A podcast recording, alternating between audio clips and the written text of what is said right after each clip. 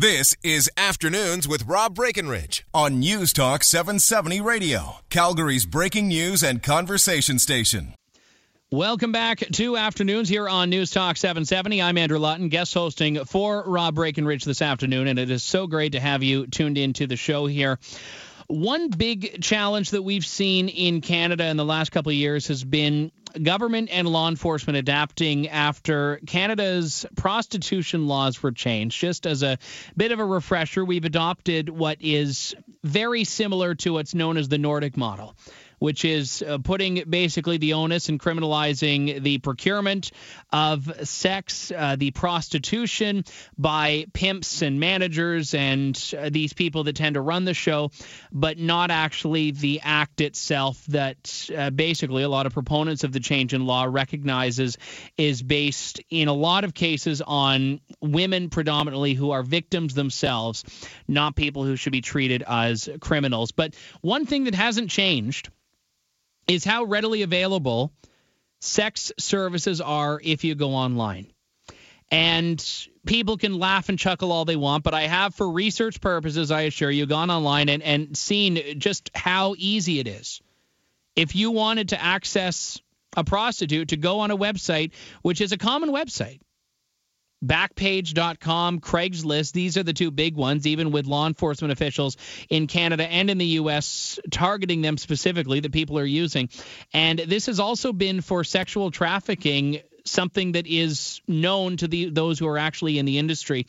But there was a great study that was done by researchers in Atlanta and in Chicago trying to actually speak to pimps, how they're getting around it, how concerned they are, what it is that they're actually looking for, or how it is they've actually evolved their practice, if we can even call it that, because of the illegality of what they're doing and because of police smartening up.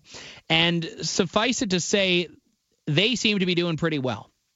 The study really concludes, or the research rather, that police stings don't really do all that much to curb the online sex trade, with pimps saying they're hiding in plain sight. I wanted to welcome in to the program here researcher Loretta Stalans, who is a professor of criminal justice and criminology at Loyola University, Chicago. Dr. Stalans, thank you very much for joining me this afternoon. Really appreciate it. Thank you for having me. So let's talk first off about really your research methodology here. I mean, I never would have thought it would be as easy as you've really described it to actually get pimps who are operating outside the law to talk about what they're doing, but you seem to be able to do it. It wasn't as easy as it probably was described. It did take a little while to set up rapport.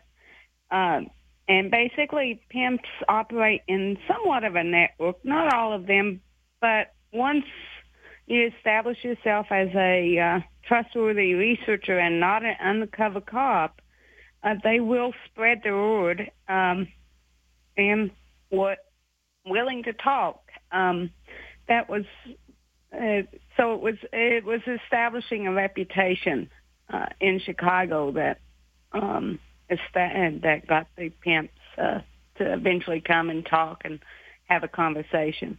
And the other thing that we learned that I really didn't know going into it is that some of these pimps initially set up the interviews thinking that we were actually just sex workers looking for managers. And then others set it up because they have egos that they want their life story out in academic books. So that was the process. We interviewed pimps from posting advertisements. I also received about 9 pimps from other pimps' referrals or from a sex worker's referral. So this is really interesting here because it seems like even with internet, where it's a lot more accessible for people, anyone can just log into an account. You don't need to be connected to other people, that we still see that connection. We still see people knowing each other just from being in the same, and I don't even like calling it an industry because I think it legitimizes it, but being in the same field, if you will. Well, there are websites where it just just like Facebook allows people in general to socialize and keep connections, there are websites that allow people in the sex trade, whether they're clients, sex workers, or managers, to talk. One would be the Erotica Review.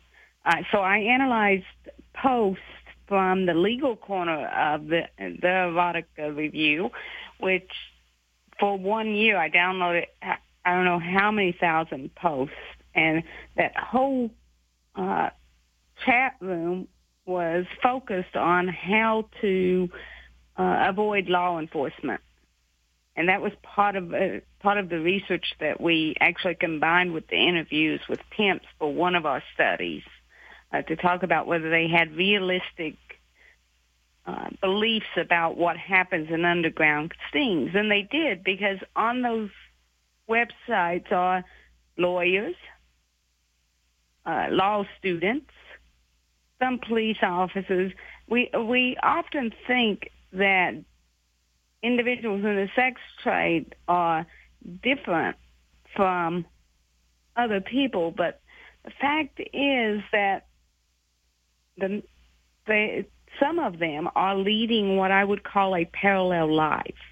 They you know, I can't tell you the percentage right off the top of my head. Let's see, about 1/3 of the pimps in Chicago had MBA degrees or college degrees. Really? Yes. So, you know, our stereotype of a pimp typically isn't a college-educated person, right? No, you think of someone who is involved in, you know, gangs, drugs, which I guess they may well be, but you don't think of someone who, you know, wears a button-down shirt to work in Monday to Friday. Right. Well, one of the pimps was a retired CEO. He happened to know a lot of high-powered executives that wanted sex workers, found some high-end escorts, and is making a good living of, you know, in the $300,000 range rather than his typical salary, which is probably over $1 million before he retired. So that is actually one of the contributions of our research. In Chicago, we were able to obtain individuals who had not been part of the pimp research before. Typically before that, it was those who were arrested or black pimps. And that is, I would have to look at my study to tell you, but in Chicago we had 23 white pimps, 15 black pimps, 2 Latinos, 1 Asian, and 2 mixed race.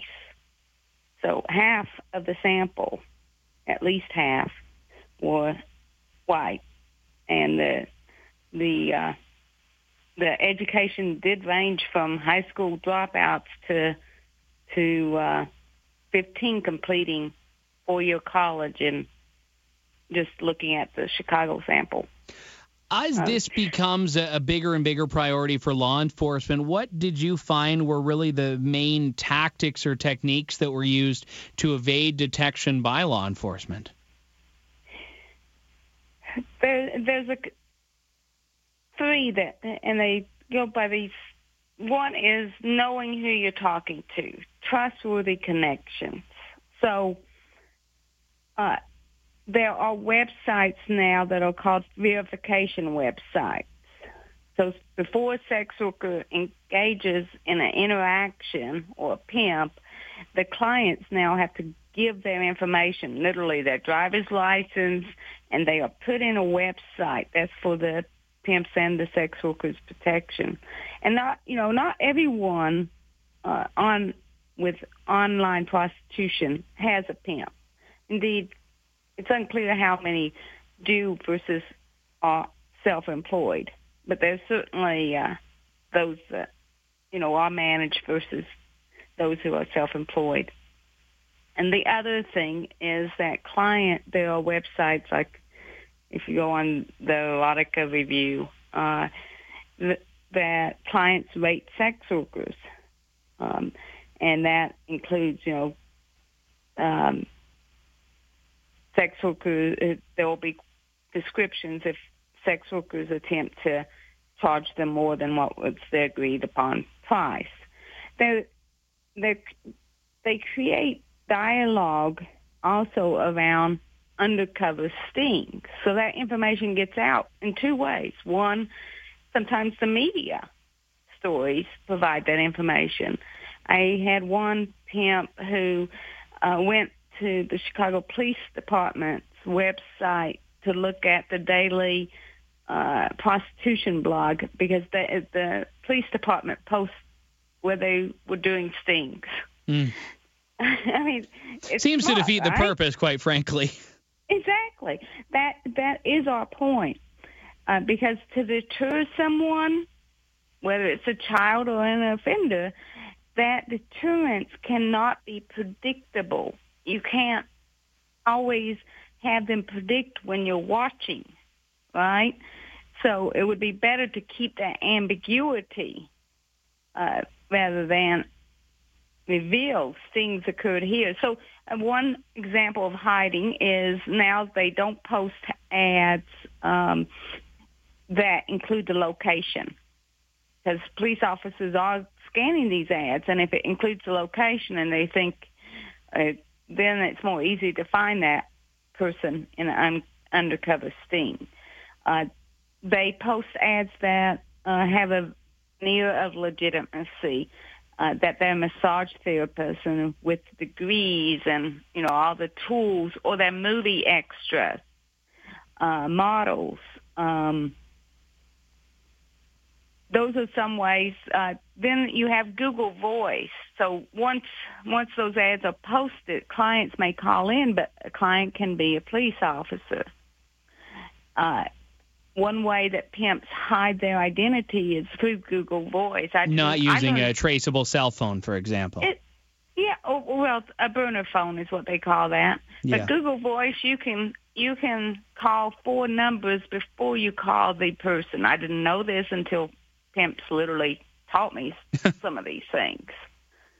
So the technology out there allows a great deal of anonymity that we didn't have as much when it was just street prostitution or, picking up in indoor areas like strip clubs or bars.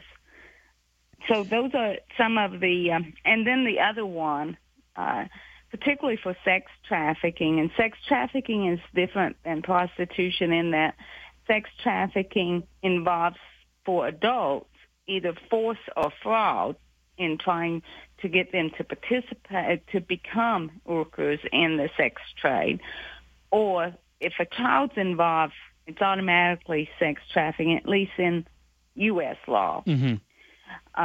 So when they advertise children, initially clients 10 years ago when pimps and sex workers created sort of these acronyms and posted in advertisements. Roses meant money, and they had specific acronyms for specific sex acts that they were willing to do, etc. Well, the police infiltrated that and learned those acronyms, and the pimps avoid anything that puts them close to the sex trade because they want to appear to be in the legitimate war. So instead they use terms like doll, baby doll, sweet girl, and these are terms that we allow pimps to hide, we being society, because we still use those terms for adult women in a chauvinistic way. You can hear those terms in movies and, in advertisements for cars, etc. So that is how they now indicate to clients that this worker, or they have available workers that are underage. Wow. And they typically do not post real pictures. They get fake pictures from the web and post them. So there's a lot of sort of hiding, and that's what we mean by hiding in plain sight. Using language of the regular society rather than specific, specialized language of a deviant culture, and using fake pictures, so hiding by the sort of covers that society provides rather than associating with oneself